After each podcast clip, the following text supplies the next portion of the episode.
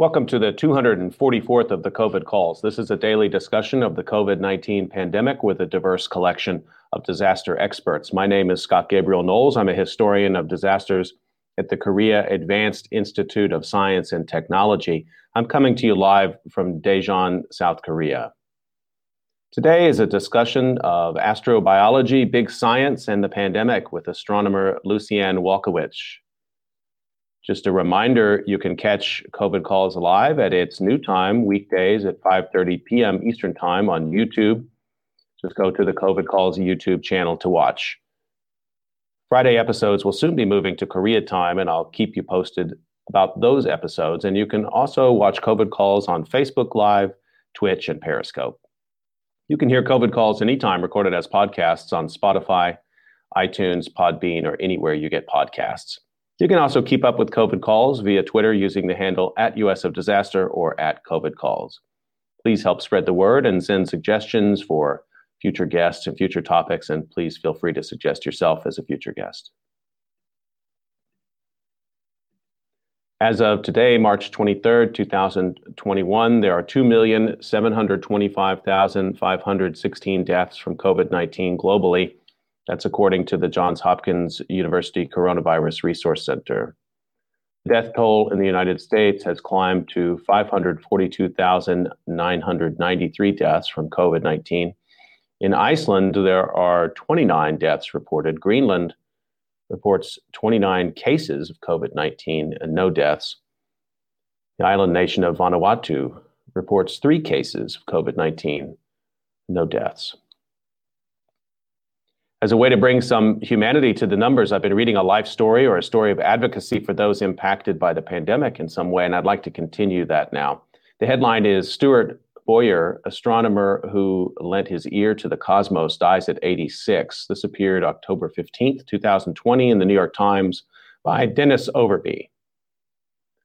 Only the hottest stars shine with the searing but invisible blue, beyond blue light called ultraviolet. When Stuart Bowyer arrived as a rangy and voluble young professor at the University of California, Berkeley in 1968, no telescopes could see these stars in their glory. Nor did astronomers or the rest of humanity know whether anybody else was out there, whether the airwaves might be full of alien beeps and crackles from cosmic ham radio operators trying to say hi or to warn with a watch out about those nukes and that rising carbon dioxide. Dr. Bowyer devoted his career to closing the cognitive gap on both counts.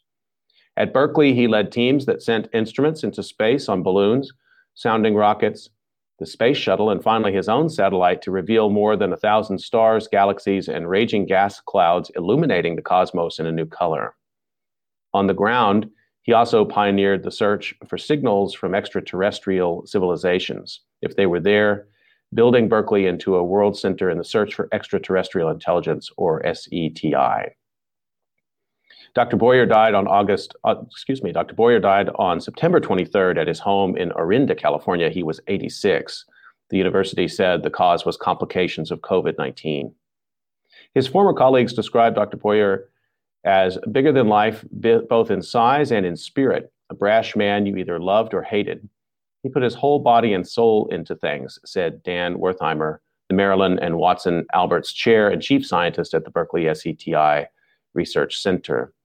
Dr. Werthimer recalled that Dr. Bowyer and his wife, Janet Jane Baker Bowyer, an education professor at nearby Mills College, had cultivated a Japanese garden in their backyard, the most serene place you could imagine. And they also attended Burning Man. Dr. Bowyer made his biggest mark with his ultraviolet studies of the universe. Ultraviolet rays with wavelengths shorter than visible light and longer than X rays are not only invisible to the eye, the more extreme short wavelength kind are difficult to focus with conventional optics. But many important astrophysical and atomic processes involving hydrogen, the most abundant element in the universe and in stars, give off ultraviolet light. Dr. Bowyer's effort to extend astronomy into the missing ultraviolet zone was resisted at first. The atmosphere absorbs ultraviolet rays before they hit the ground, preventing humans from seeing the hottest stars and blazing plasmas. A view from space was required, Dr. Bowyer argued, but many astronomers thought there would still be nothing to see. The thin gas that pervades interstellar space would absorb all the ultraviolet light, they said. But Dr. Bowyer persisted, and he proved they were wrong. A sensor that he and his team mounted on the Apollo Soyuz, a joint US Soviet mission in 1975, detected extreme ultraviolet radiation from some dead stars known as hot white dwarfs and an exploding star called a nova. Dr. Bowyer followed up by proposing an entire satellite devoted to this work, the Extreme Ultraviolet Explorer, or EUVE, in 1977. It was finally launched in 1992, and it circled Earth for eight years. It charted some 1,200 cosmic sources of this extreme radiation from as far away as distant galaxies, where it tagged vast, previously unsuspected clouds of so called cool gas haunting the centers of many of those galaxies. Dr. Bowyer's other passion was alien life. He was inspired by the Cyclops report, a 1971 NASA study that proposed a giant array of radio telescopes to search the sky for alien radio signals. Cyclops was never built, but in 1977, Dr. Bowyer started his own search using the University of California radio telescope at Hat Creek near Mount Lassen in Northern California. The search for extraterrestrial radio emissions from nearby developed intelligent populations, or SERENDIP as it was known, was designed to piggyback on other astronomers' radio observations. In the background, it would scan 100 radio frequencies or channels at a time, hoping to tune in ET. Charles Stuart Bowyer was born on August 2, 1934, in Toledo, Ohio, to Howard and Elizabeth Bowyer. His father was a pilot. As a boy, he attended a one room grade school near his father's farm in Orland Park, Illinois, before going on to be valedictorian at Orland Park High School. He graduated from Miami University of Ohio with a degree in physics and then earned a PhD from the Catholic University of America in Washington in 1965. Dr. Bowyer landed in the Berkeley Astronomy Department and the Space Sciences Laboratory. He made the department into a booming center for space astronomy and the search for extraterrestrial intelligence. At his peak, he had some 150 scientists and engineers working for him on various space projects. Dr. Bowyer retired as a professor in 1994, but continued doing research as the director of the Center for Extreme Ultraviolet Astrophysics at Berkeley. SERENDIP survived and in 1999 became SETI at Home, which farmed out radio data to home computers to analyze. The University of California now serves as headquarters for the biggest search for cosmic greetings yet, the $100 million Breakthrough Listen effort. Dr. Bowyer is survived by his wife, two sons, William and Robert, a daughter, Elizabeth, and five grandchildren. SETI at Home took a break earlier this year to analyze all its data, but the search goes on.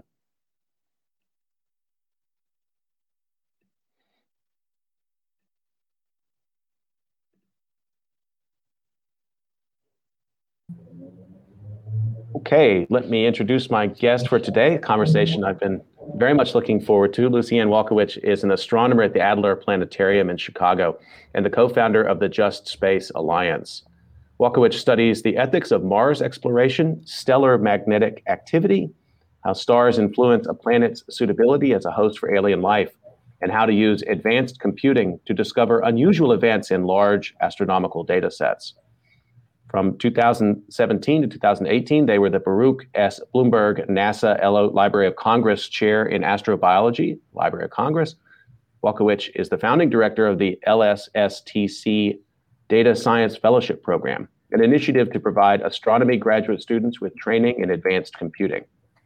Walkowicz speaks and writes regularly on topics at the intersection of science and society, which have appeared on TED.com, Slate, The Washington Post, Vox, and more. Walkowicz holds a bachelor's degree in physics and astronomy from Johns Hopkins University, a master's and PhD in astronomy from the University of Washington, and held postdoctoral fellowships at UC Berkeley and Princeton prior to joining the Adler Planetarium. They are also a TED Senior Fellow and a practicing artist, working in a variety of media from performance to sound. And Lucianne Walkowicz was a DJ in college, and maybe we'll hear more about that. Lucianne Walkowicz, thank you so much for joining me on COVID Calls today. Thanks for having me. It's a pleasure. Let me start the way I usually do, just find out where you're calling in from and what the pandemic is looking like there and what the vaccination situation is looking like there too. Yeah, um, I'm calling in from Chicago, Illinois, which is where I'm based. Um, I am in my home, like most people are here. Uh, pandemic situation is um, tenuous, I would say, uh, in the sense that um, right now Chicago is experiencing fairly low positivity rate. We've we've been around three percent for a while, which is much better than we were doing um, for the past several months. Um, it probably hasn't been this low since the end of the summer last year, um, but unfortunately, we're also seeing that rate tick back up because the bars and restaurants and businesses are reopening. And we have basically every variant, I think, that is known um, circulating here. So, uh, you know, I would I would say like we're doing a lot better. Um, vaccines are rolling out. We just uh, opened a new um, mass vaccination site, and I was able to get my first shot, which is amazing. Mm but it, has been interesting here, especially because Chicago gets its supply of vaccine from the federal government. And so whatever the state does is different from what the city of Chicago does because our supply is different. Um, so in many cases, vaccines have been more available to the rest of the state than they have been for people in the city of Chicago. Um, so yeah, we're all kind of you know plodding along, hoping to get everybody vaccinated before we end up with whatever wave we're on now. I feel like uh, just because of the pace of the pandemic, that um, San Francisco and New York got so much of the early media oxygen around, you know, in the early days. And I haven't talked to that many guests from Chicago. Maybe you can say just a little bit about what kind of March, April, and May of of last year was like. Was it similar to to New York and other places? I mean, it must have been quiet, closed, and, and uncanny to see a city like Chicago kind of come to a, a screeching halt. Yeah, certainly. Um, we sort of, I, I, think citywide, we locked down um, around the middle of March last year, um, uh, around March 13th or so. And, um, you know, I think it, it's been, um, I think, very curious to see sort of our city government, the state government, and the federal government to try to navigate understanding what to do when. Um, and you know, one of the things that I I think I personally find frustrating, probably because I'm a scientist and I sit and stare at all the like facts and figures and all of those graphs on the like COVID city dashboard. Um, you know, I've been poring over them now for a solid year, and uh, you know, we've moved through these various phases of uh, things being like completely closed, and now, of course, daily rates for infection are like much worse than they were when the city was completely closed, but things are open. Um, so it's uh, you know, and I, I don't think um, the things we know about transmission have changed that much since we had more strict closures. Um, and yeah, I I would say you know in Chicago, much like a lot of places, uh, it has been um, stunning to see the lengths that our governance will go through to make sure that capitalism can keep rolling um, while people get sick and die. Not to put too fine a point on it. No, I think that's the blunt kind of language we absolutely need. How else can you understand why, even in states uh, where the governance around the pandemic was pretty good uh, last year, all of a sudden they seem to be throwing caution to the wind to to reopen. I wonder what was the vibe at the vaccination center. Um, it reminded me a lot of the movie Arrival, mm. um, just because in Arrival, you know, you you see lots of people moving through various like FEMA tents. Um, so uh, the vaccination center is in our like major sports center, but it's not in the center itself. It's um, it's in these various tents outside, and it's actually one of the more organized experiences I've had. Um, I it's also very strange for me because uh, I have a high risk profile for COVID, and so um, I you know haven't really been in anywhere for over a year for the most part. Um, so it's more people than I've been around for a little while, but actually it was very well organized. Um, kind of right up until the very end where they put you in like the room where you are supposed to wait and see if you have an allergic reaction where we we're just like we're here now and like nobody told us what to do so you know you sort of like enter like uh, fema purgatory where you're just like hanging out um, you just wait yeah. to see Wow. Yeah. So I would I would say um, the vibe was uh, kind of somber, except for um, the the people working there who were like, "Congratulations on getting your first dose!" And really were they really they were they were really amped up, huh? Yeah. That's interesting, and they they know that.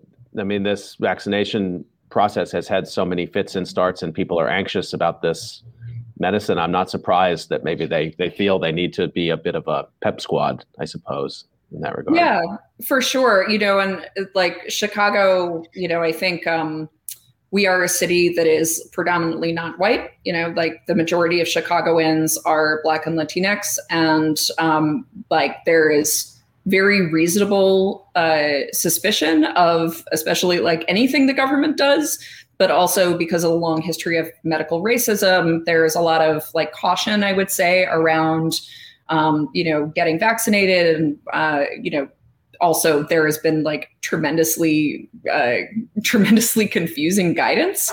And, you know, if I find it flummoxing that our rates are just as high as they were when we were completely shut down. So does everybody else, right?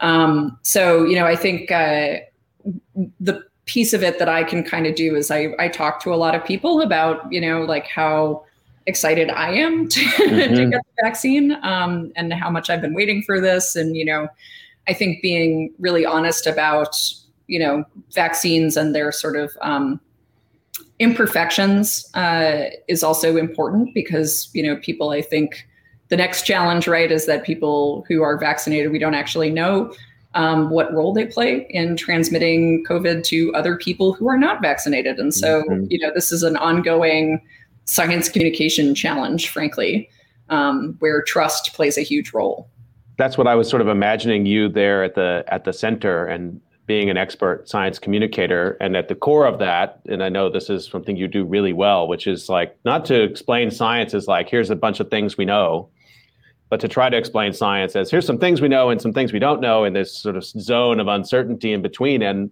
let's get into that. That's been a challenge with this pandemic. I wonder, sort of, your impressions of watching science communicators try to grapple with that in real time. Yeah, you know, I, I think it's really hard because a lot of the um, the doubts that people have, the caution that people have, there's a very wide continuum of that. So, you know, at, at some end you have like this conspiracy theorists who are like way, way out there with like the government is putting microchips in us. Um, and then there's a very, very broad swath of caution from, you know, people who just don't want to feel bad um, or don't understand like the differences between vaccines. That's something we're seeing all across the world right is people um, not wanting to take like the johnson and johnson single dose vaccine because they perceive it as being subpar when in fact it actually is not.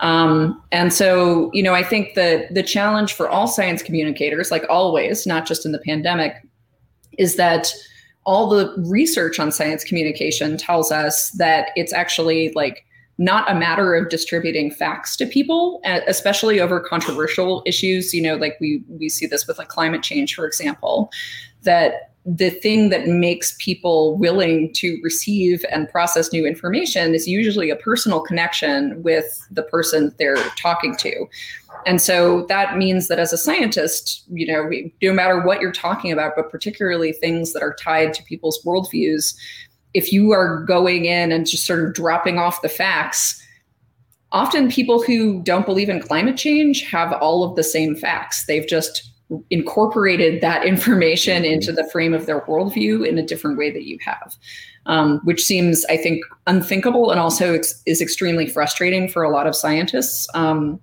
particularly those who haven't really like thought about the fact that there's literature on like what works and what doesn't in science communication. And you know scientists like we're convinced by facts but that's also a function of our worldview and our training right?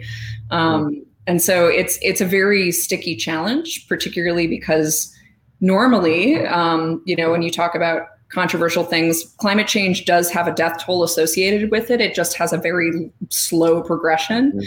And with COVID, that's not the case. And so it, it I think, exacerbates scientists' feeling of frustration and then also like people's feeling the frustrations with scientists yelling at them and just yeah. shouting facts. And and you know i get it on both sides. Like i also feel like shouting at people too. Let's go a little further with this. I, I want to sort of ask you more generally about your work but just since we started on the science communication piece that um, you know so much of what's going on right now of course people are wondering uh, getting up to speed on microorganisms. Um, so you're right with sort of shared facts and and data visualization has come a long way. I do think there's a lot of sort of public health information people can get to quickly on their phones or on their computers.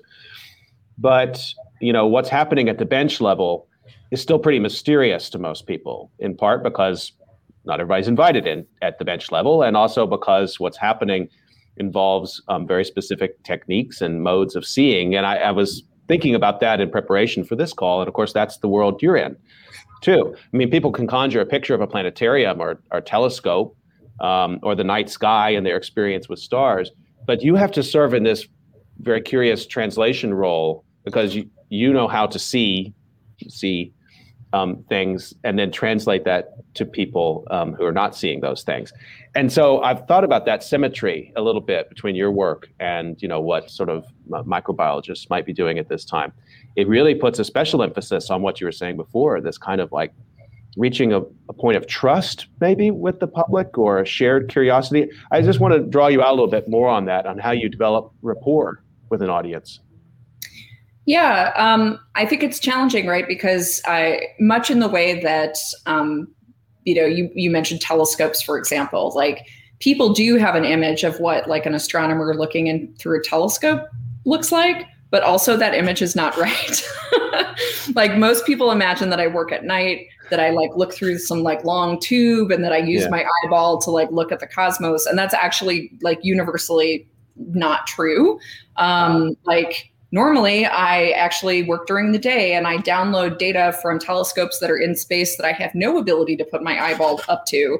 You know, and I work with my laptop. A lot of what I do looks like computer programming, not at all mm-hmm. like what people imagine. And so I'm sure that there's symmetry there, and that what I imagine a microbiologist doing, I'm sure is like totally wrong. You know, I have this like high school biology picture yeah. in my mind or like csi actually has been instrumental actually in getting a lot of people sure. into like yeah. the biological sciences yeah. you know and you imagine like slides and like a microscope and i'm sure like there are aspects that resemble that and that like most of it doesn't right um and so i think uh it it's it's an interesting thought because you know i think a lot of what matters to people in the way they attach to um, information is is emotional content not like factual content. And it's not necessarily having insight into how it works. Um, you know the uh, like why do we use cell phones? Like i can't i can tell you probably at a very very basic level what the cell phone is doing but I can't explain to you how my cell phone works in detail. Like I didn't build the cell phone and I don't work on cell phones. So, you know, like what do I know about? Well, I know what it feels like to use my cell phone. Um, I know the things that the cell phone makes possible for me. Um, and so, you know, I think it can be helpful to share the process of science with people, but in some sense, people's uh, willingness to incorporate that information or to believe you as a scientist or to trust you um, however you want to frame it is also kind of separated from the technology itself. So i think it can be helpful to unpack how it works um, in part because that gives insight into the sort of realm of like things that we're like pretty sure are happening things that are what we call open questions um, where we don't know what's going on, and then like things we have like kind of a good idea about, but like would like some more information. Mm-hmm, and mm-hmm. you know, in any science, there's a there's a big like range of where knowledge of a particular topic is, like not just astronomy as a whole, but like you know how life forms. Like we know lots of things about like life on Earth, but we don't know anything about life off of Earth because we've never found it. And we don't even know really how life on earth got started. We know once it once it was around what it did um, and it did all kinds of crazy things you know like my favorite biology thing that i have learned in the past several years is that whales evolved into land mammals and then got back in the ocean and evolved back into whales. So you know um, but i i i think it's um it's a complicated thing to try and understand like what will help people attach. And so you know generally what i like to do is i like to talk with people and find out kind of where they're at and what their questions are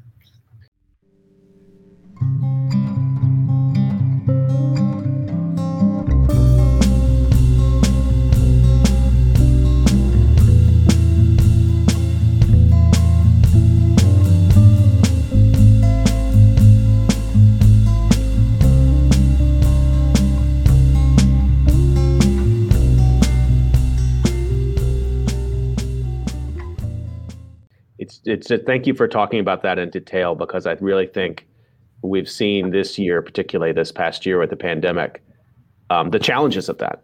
And and I've been thinking about science training and wondering, you know, if science programs, broadly speaking, graduate programs, and uh, are going to be spending more time on that side of things, on the communication side of things, because it's been a life and death issue in the United States, and not only in the United States, in that regard. I, I want to ask you a little. So you're an astronomer and you're an astrobiologist. So I'm just going to ask you a blunt question. Why do you care to know if there's life off of Earth? Why does that matter to you? You know, I think it matters to me um, and to sort of our understanding of, of life in general, uh, in that we really only have one example of a place in the universe in which life, we know that life has like arisen, uh, arisen evolved, and exists today, right? And it's planet Earth. Now, that doesn't mean that there isn't other life out there. I certainly hope there is other life out there, um, you know, but we don't have any hard evidence for it yet. And to me, one of the one of the great mysteries um, of you know, I think that one can wonder about is like where did life come from and how did we get all of these life forms that exist on this planet? And you know, I think a piece of that that that I am particularly attached to also is what makes it possible for life to start and survive. Um, and you know, I think when we look at the other planets of our solar system, one of the things that is interesting about Earth and you know our two nearest neighbors, Venus and Mars, is that Venus and Mars could have been more hospitable to life in the past. And we certainly see today two places that are really not very hospitable to life. Um, and you know, if there's any kind of life there, it's not immediately obvious. It is probably not very prolific, or we would have maybe seen it by now. Um, but you know, those are again like only where our knowledge is at right now. Um, and so, you know, when we see those planets, one of the questions that comes to mind for me is like, well, what turns a planet that was hospitable for life into a place that is not so hospitable for life? And that's particularly resonant right now as we mm-hmm. watch our climate change here on Earth. You know, we don't have a good theory of like how, I mean, we have understandings of what is happening to the Earth's climate and what the possible end states might be.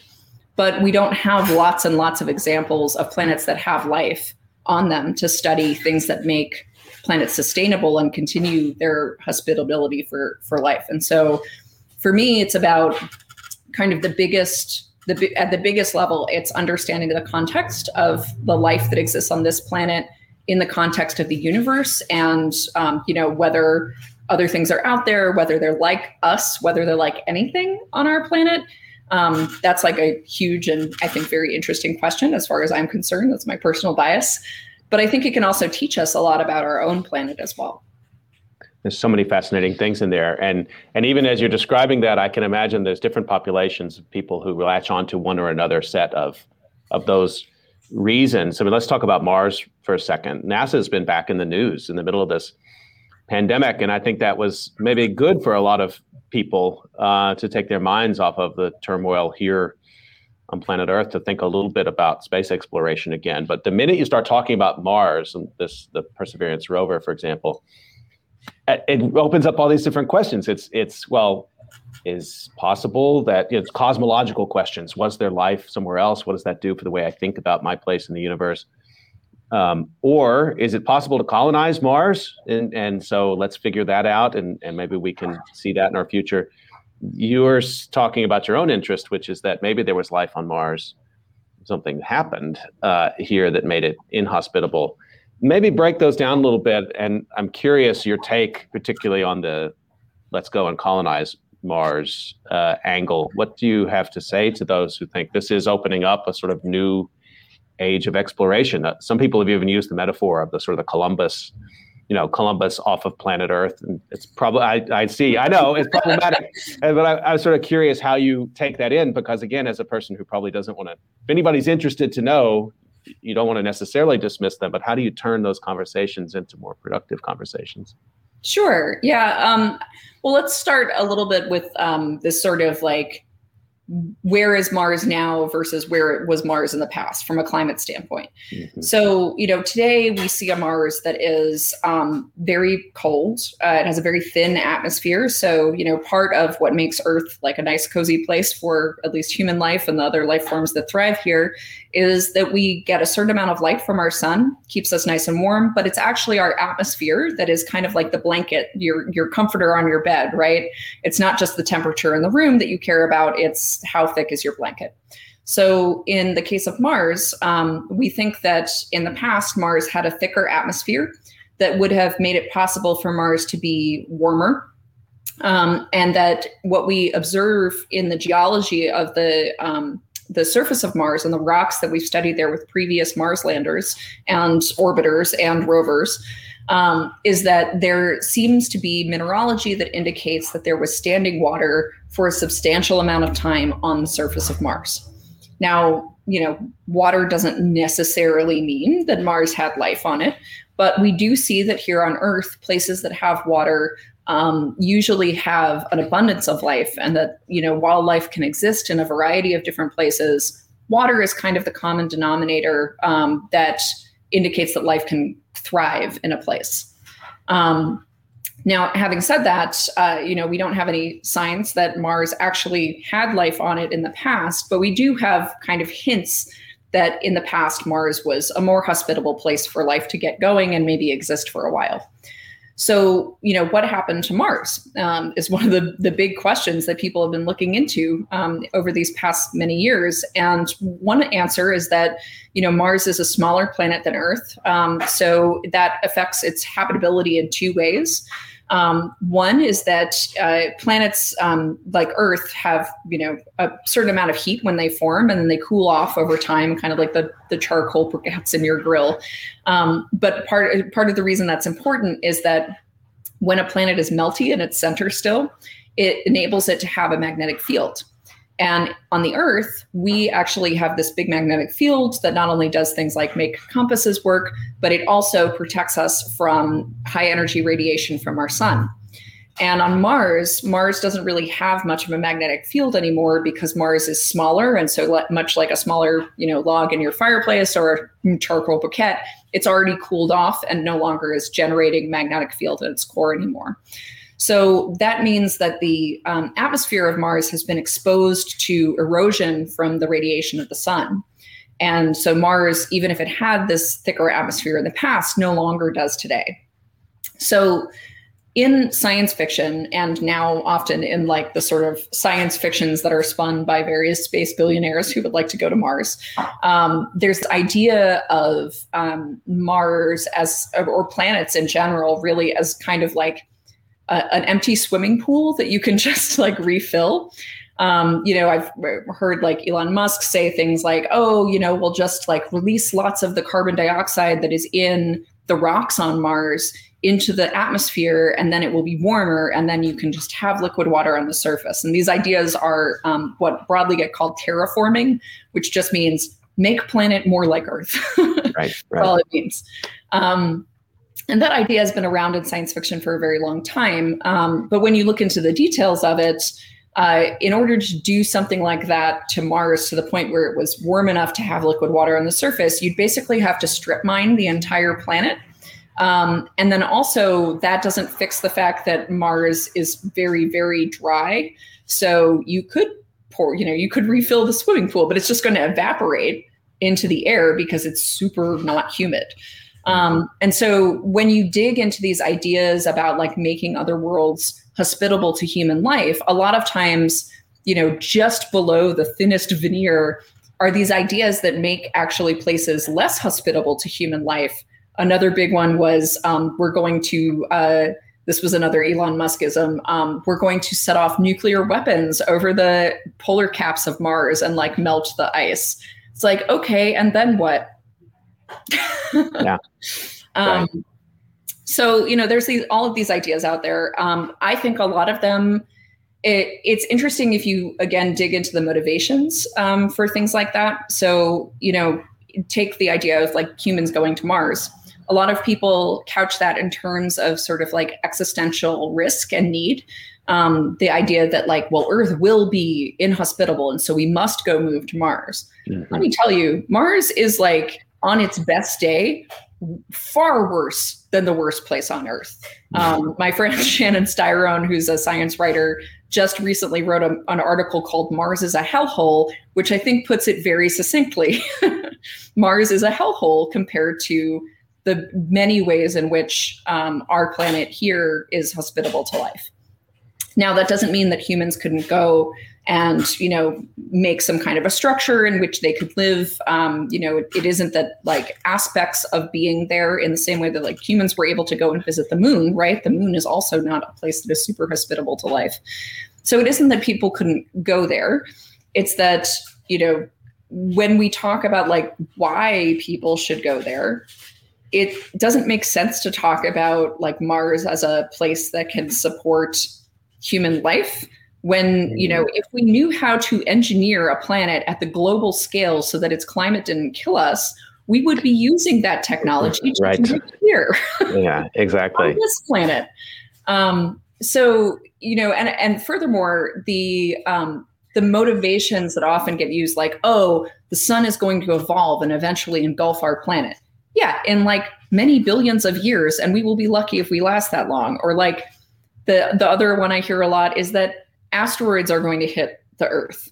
Um, but the thing you never hear is climate change is happening, and corporations that billionaires own have responsibility because they are disproportionately responsible for the climate change. mm-hmm. um, and so, you know, I think it's there's this sort of shell game that is happening with um, using these like frankly very boring like recycled um, manifest destiny arguments that all come from like european colonization of yep. the americas yeah. and other and pacific etc um, that is not to me very visionary um, you know like colonization was very bad for most people that experienced colonization right um, you know we bear those those scars still today. Um, and, so, and now, see, you've gotten me ranting, and I'm not letting no, you catch no, It's it's exactly, and I, what I just was going to say. I mean, the, the colonization sold, um, you know, those visions of moving to another place, even if people don't have much of a of a sense of it, has sold a lot of ships, and it sold a lot of wagons, and it sold a lot of guns, and it sold a lot of real estate, and and so I appreciate the way you sort of frame it, and you still you sort of capture the excitement of the possibilities, but also sort of like put it in this political frame. And I guess just to follow up on that, um, uh, I'm sure you're tired of hearing this, but w- why do we need politics in our in our science? You you don't have any trouble that I can detect in your work or in our, in this conversation in bringing the, the politics of climate change, let's just say that discussion, right into the center of sort of your science and the way you talk about your science. Is that is that risky at all? Is do, do you run um, are there professional challenges when you start to frame these sorts of things and call out Elon Musk? Um, what's the blowback on something like that for scientists? Yeah, you know, I I'll comment first that you know I don't think that there's anything unnatural at all about it. Um, I guess I come from sort of the school of thought, like thinkers like Donna Haraway, who have said that all knowledge is situated, right, and that I, you know, bring into the practice of science like my you know personal identity and my experiences in the way that everyone does. And so you know i i think it's sort of preposterous to say that there shouldn't be politics in science because there are always politics in science whether you're talking about them or not. Now certain aspects of that um, you know are i think often the idea of politics in science is weaponized to mean that you know like science just doesn't mean anything or like that the methodologies are totally twistable into um, you know every which way and that there's no sort of like ground truths. But i think that that is that's not what i mean right? That the um, the methodologies of science aren't you know necessarily changeable because of politics. But ultimately at the end you have data and you need to interpret it. And there are many examples from the history of science you know for example uh, example like the idea of the alpha male comes from like is some very convoluted animal behavioral studies um, that were very much informed by the practitioners who were making them and then taking like animal models and applying them sort of needlessly to human beings Mm-hmm. And now we have like an entire pickup artist industry that is like built around the idea of something that doesn't actually exist. Um, so, you know, I think the the practice of science always involves the situations that are around us um, and who we are. You know, we always see the world as as the people we are.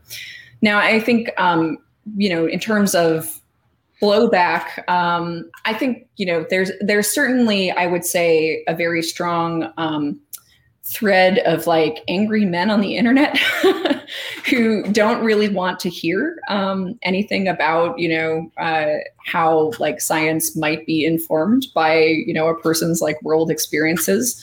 Um, you know in general people that i think like white supremacy culture, um, you know, and sexism have worked out well for, whether they espouse those views or not, often don't want to have their experiences questioned because they, of course, don't want to be told they might have gotten something because of who they are and not because of their merit. And that's, you know, when we get into this sort of idea of there being like a pure meritocracy.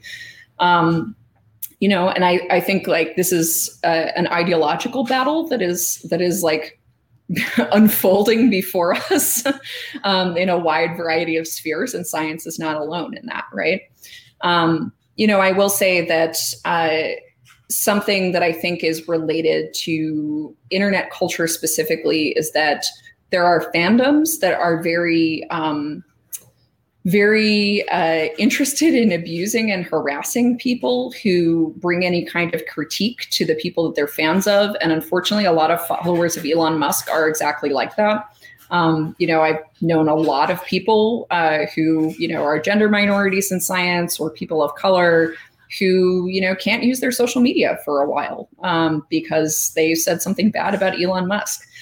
And, you know, I think the the thing is, is that and and a lot of this is that this like new era of like new space um, private industry being interested in going to space very much comes out of the culture of silicon valley which is very like techno optimistic and that um, one of the things that i found to be hugely valuable for me as a scientist and a person is constructive critique and there's a, a strong sort of ideological core of techno optimism that doesn't receive critique well and is not interested in receiving critique well.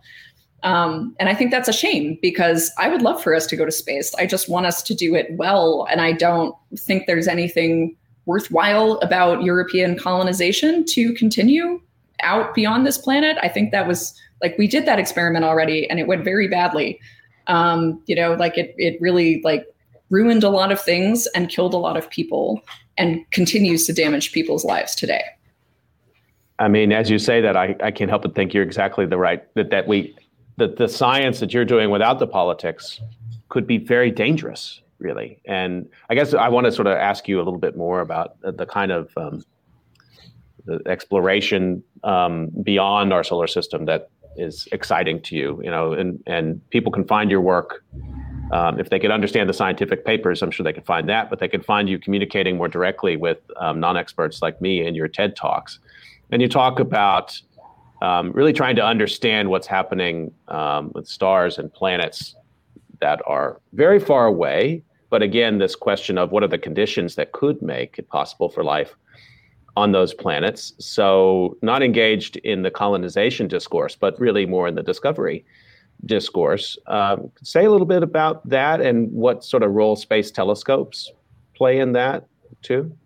Yeah, um, you know, a lot of what we've learned over the past several years, um, really the past decade or so, I, I worked on a mission called uh, Kepler, um, which was a space telescope NASA mission that was sent up in uh, 2009 and operated for about 10 years. And you know, when we were in the you know first days of Kepler, um, there had only been about 400 planets found around other stars, uh, and within a few years of Kepler being up, now there's thousands and thousands and thousands of planets that are known.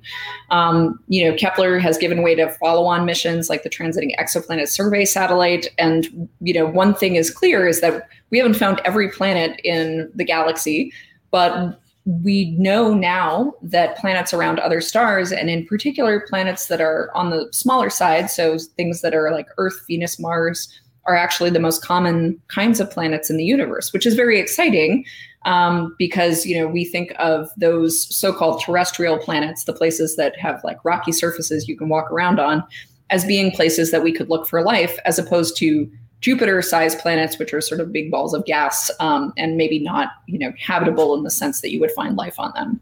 So, you know, over the past many years, we now know not whether there's life out there, but we know there's like a lot of real estate, which is exciting. But at the same time, um, you know, we don't know everything about these worlds. In many cases, you know, when we make a press release about a new discovery, for example, it often has like an artist conception that shows, you know, some sort of like permutation of Earth, um, you know, somewhere with maybe water or continents or clouds, um, something that is familiar and yet alien like. And in reality, you know, a lot of times we only know how far it is from its star and therefore like how much light it's getting overall. Um, and we know its size in some cases. We know its mass, so how much stuff it's made up of in other cases. If we know those two things together, we're doing really well. But you know, we don't have the kind of detail that we would love to know about like what its atmosphere is made up of, which we know from our own solar system is so important for understanding those worlds. So, in many cases, um, we really study the stars to learn about sort of the conditions the planets exist in. And that's um, my specialty in particular, has been studying these things called stellar flares, which are big ejections of high energy radiation um, that you know affect the chemistry and the existence of the atmospheres for the planets themselves. Mm. And and so when you do that that kind of work, and you, you're talking about going from 400 sort of known planets to, to thousands, and many of them have the profile, at least in size, that could be like Earth and our near inhabitants. What's the next phase of that of that work. I was watching one of your TED talks, and you sort of you had the audience really, and then at the end you said something really great, which is that the next time I talk to you, I'm going to tell you, I want to be able to tell you something else, which is such a great way to leave an audience. I love that. And so, so what's next? yeah, um, great question. So, what's next is trying to figure out what the planet's atmospheres are actually made of, um, uh-huh. which you would think would be super difficult to do because um, you know, we can't actually see the surfaces of any of these other planets. Like we can see the planets in our solar system, and then everything else, for the most part, is um, indirect detections of what is going on with the planet. Um, there's a very, very small handful of planets for which we've actually seen like light reflected off of their surface. But that's a very difficult measurement to make. So, in the coming years, one of the things that I'm really excited about is that there's a new telescope, a new mission um, that is often framed as like the follow on to Hubble, you know, this sort of like great observatory. Um, and that's a NASA mission called the JWST or James Webb Space Telescope. And what it will be able to do is look at these planets in what we call infrared light, which is the light that is just beyond sort of the red edge of where the human eye can see. And, you know, in many of these cases where the planet is maybe passing around its parent star and moving in front of it, the light from the star actually shines through the little tiny like annulus of the um, the atmosphere, and we can look at that light and use a special machine called a spectrograph that spreads the light out into its component energies to get essentially a chemical fingerprint of what the atmosphere is made up of. And that's really like the the next sort of big grail is that we really want to understand you know do these planets have atmospheres first and foremost? So you know we everything that we see about like our earth indicates that like life is better off here because we have an atmosphere. But then also what's that atmosphere made up of? Because life on earth has influenced the chemical makeup of the atmosphere. You know we didn't have a bunch of oxygen on earth until the rise of these um, little cyanobacteria that build these right. um, sort of rocky structures called stromatolites that you can actually see in some beaches on Earth. And, you know, so we know that life has had a big influence on the atmosphere here. And what people do to prepare is that they make computer models that um, that predict what different kinds of planets with different kinds of life on them might have, um, and try to make those kind of general predictions so that when we start to get this data from this new telescope, that we'll be able to interpret it.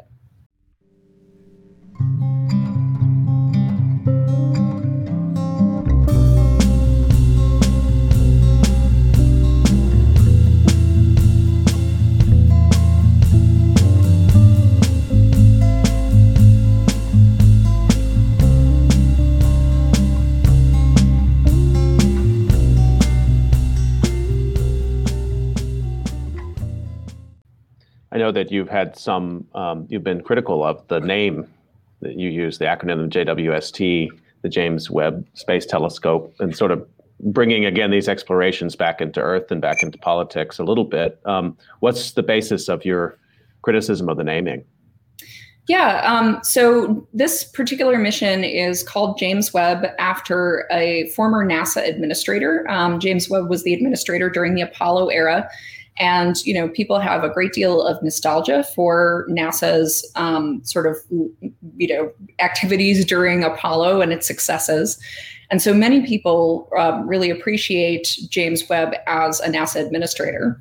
Um, but you know, just recently, I, I, co-wrote with my colleagues Chanda Prescod Weinstein, um, Sarah Tuttle, and Brian Nord, all of whom are also astronomers, for Scientific American, um, that James Webb, prior to being a NASA administrator, was the Undersecretary of State. And specifically, he was the Undersecretary of State during what's called the Lavender Scare, which was the purge of LGBTQ people from the government service, from, from the State Department. And there's been a, um, I would say, a far ranging debate um, about sort of the nature of James Webb's role and the nature of um, what it means to be complicit or to participate in persecution. You know the the indications are that he was involved in conversations with underlings who you know ultimately may have carried out the details of the lavender scare. And i think the the debate that is happening within the community right now is that um, you know for like i i and a number of my co-authors on that article are queer people and you know we see this telescope in the in the way that we see the legacy of the hubble space telescope as this possibility to be hugely inspiring. It is a name that will live on in the way that hubble's name lives on because of the space telescope for people who have absolutely no idea who you know edwin hubble was. Um, and so you know the the question is you know in much in the way we see debates over monuments happening over the past year do we name something um, for someone whose you know uh, whose legacy is really complicit at best um, with this persecution that is still frankly you know discrimination against queer people in the sciences continues to impact people's careers and it also continues to impact the careers of, for example, diplomats or employees at the State Department working at home and abroad. Um, and you know, this past year is actually like a record year for legislation against trans people. And so, you know, when we look at these uh, these issues, there's a tendency, I think, for many people to sort of view this as like, oh, the lavender scare happened in, you know, like the late 40s and early 50s and, you know, through the 50s. And that was so long ago. And then James mm-hmm. Webb went out into the Apollo program, leave him alone. But, you know, having a telescope named after you is an honor. It is not something that is owed to anybody. Right. Um, and we have this opportunity to name it for literally anyone who didn't persecute gay people would be great. Um, we suggested the Harriet Tubman Space Telescope. We think that has a nice ring to it. Harriet like Tubman navigated using the stars um, as part of the Underground Railroad. So, you know, I, I hope I am hopeful that before the telescope launches later this year, that there will be a far more inspiring choice made and one that acknowledges the barriers that queer people still face um, in the sciences and uh, you know outside of the sciences as well. Well, the dialogue doesn't happen unless people raise it, and I think again the right people to raise it. You're exactly the right person to raise it because again, coming from science, um, you know people are going to give you more credence in this in this discussion, and at least or at least I hope they do.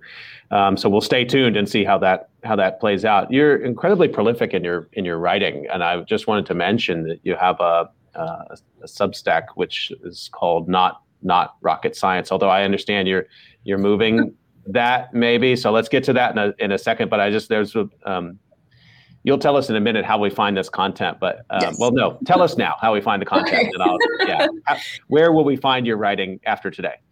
Yeah, sure. Um, I actually just today launched at Patreon. Um, it's patreon.com slash not not rocket science because, you know, it's not rocket science, but it's also not not rocket science. Um, so that'll be home to writing, video, live Q&As, and all kinds of stuff um, that was previously just a newsletter um, existing on Substack. Just making sure I had this right. So it's patreon.com slash not not rocket science. Everybody should it. check this out and we'll find there um, some of your writing, which I really like how you're working through ideas in, in your writing. And I just wanted to bring up one of these, which you're sort of musing right around the turn of the new year this year into 2021, but you were thinking back a year. And what an interesting and important exercise for people to do to think just before pandemic times. But you note in there, I'm just quoting here astronomers usually have career paths that force us to pull up stakes and move around every few years. And I'm no different, which has been fun in some ways, but also left me with little connection to my local community. And you go on to talk about at that point um, your desire in last year, 2020, to get more engaged in community action um, there in Chicago um, and in struggle for justice uh, and community organizing and mutual aid. And then this pandemic happened. So I wanted to sort of get you to talk a little bit about how it turned out, but also say a little bit more too about kind of your commitments in that in that regard. And after this year we've been through, one could choose so many different domains in American life to try to put your shoulder into it and try to get to some change. What are your commitments right now in that regard?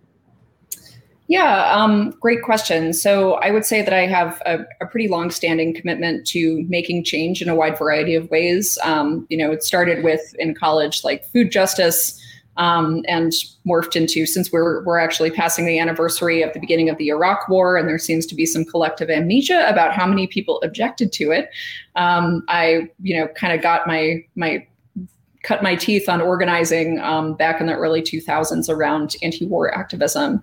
Um, you know, currently, I would say that the majority of my work um, has been uh, in solidarity with the movement for Black Lives and in solidarity with um, sp- indigenous movements, but specifically um, Kanaka, Maoli, uh, Native Hawaiian uh, objections to the construction of the 30 meter telescope on their unceded homelands.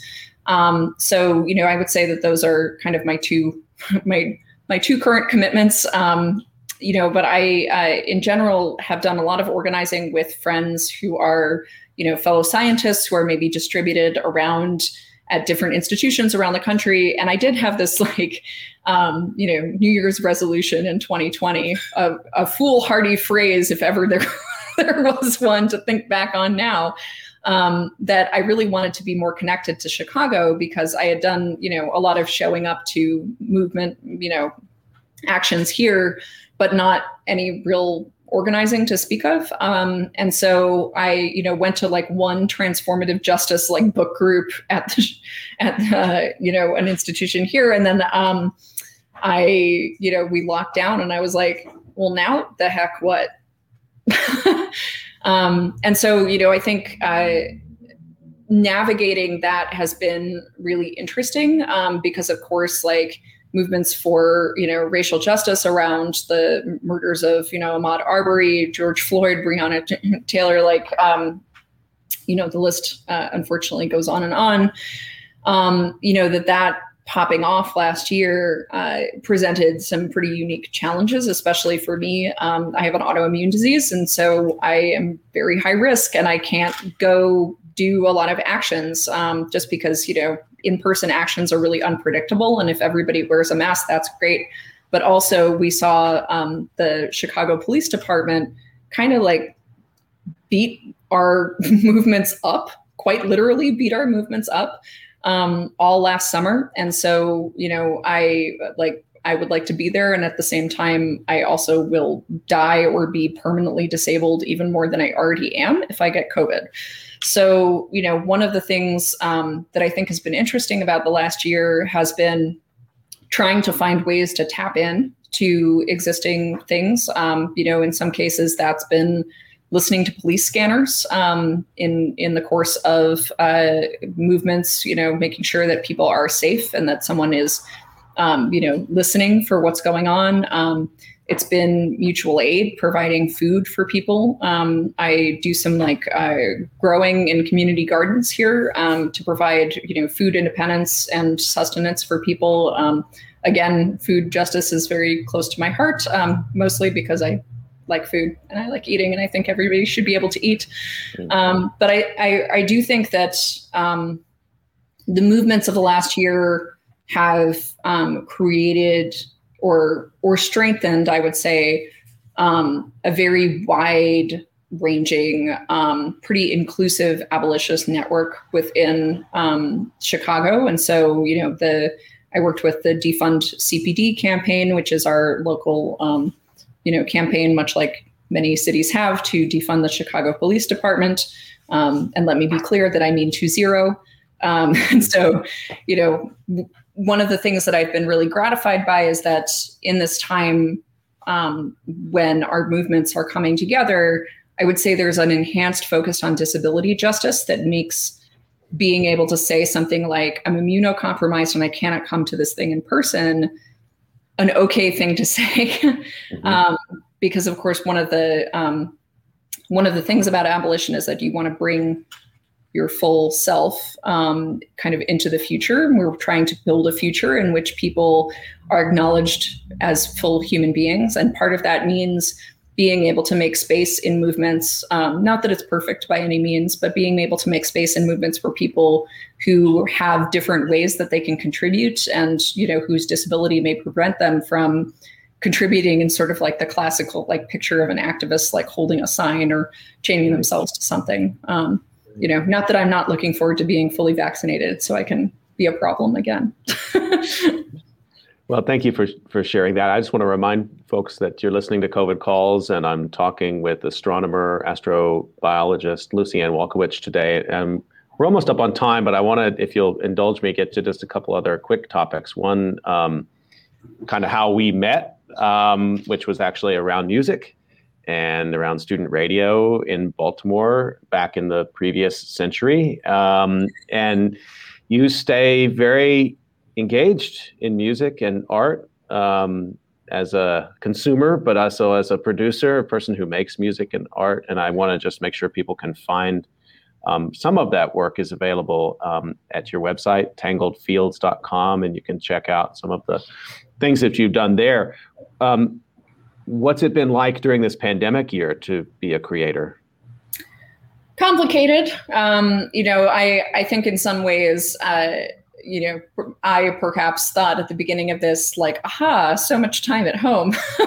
yeah, a lot um, of people thought that. Yeah. Yeah. Uh, it turns out it's actually very difficult to like be creative when you're like extremely worried all the time. Um, and when like you're surrounded by death and destruction. I mean, I, I, guess that's maybe generative for some people, but for me, it actually made it almost impossible to write for months on end. Um, and you know, the the majority of my creative output now is either you know live music um, or performing aerial circus arts, which both of which are things that you do in person with other people.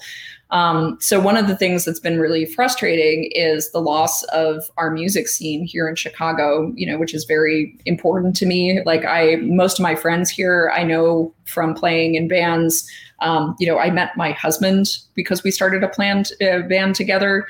Um, you know, so this is really like something that was very much in the fabric of my life in Chicago and then sort of evaporated and hasn't really like been possible at all for a long time. I'm very glad that you know there has been some federal support for venues um, because you know like the venues are really kind of the lifeblood of a lot of the Chicago music scene, um, and you know that the idea of losing our venues has been like absolutely something that is just in a locked box in my brain that I cannot think about.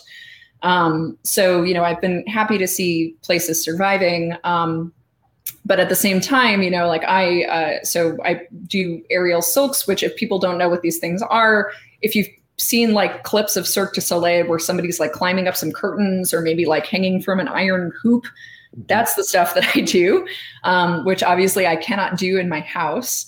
Um, and so our aerial gym has been, you know, like closed or in like a very, very reduced amount of open um, for the entire year. And that's kind of forced me into other practices like trying to learn like handstands and hand balancing because I can do it in my house. Um, and I'm I'm looking forward to being able to go and do those things again because that outlet is really important to me. And it's also like how i manage like my uh, disability is like very related to how much exercise i'm getting.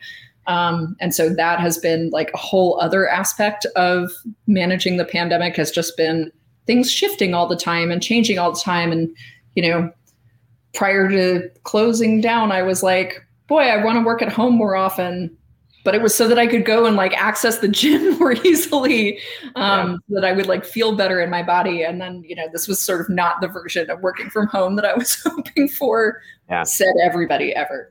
Um, so yeah, I, I think it's it's been complicated, and I am really looking forward to that artistic outlet being available to me again. Uh, I want to validate that feeling, and I think a lot of people had that maybe early on. They're like, okay, if I'm going to be home, I'm going to make the best of it, and there was this sort of rash of like home baking and and crafts and everything.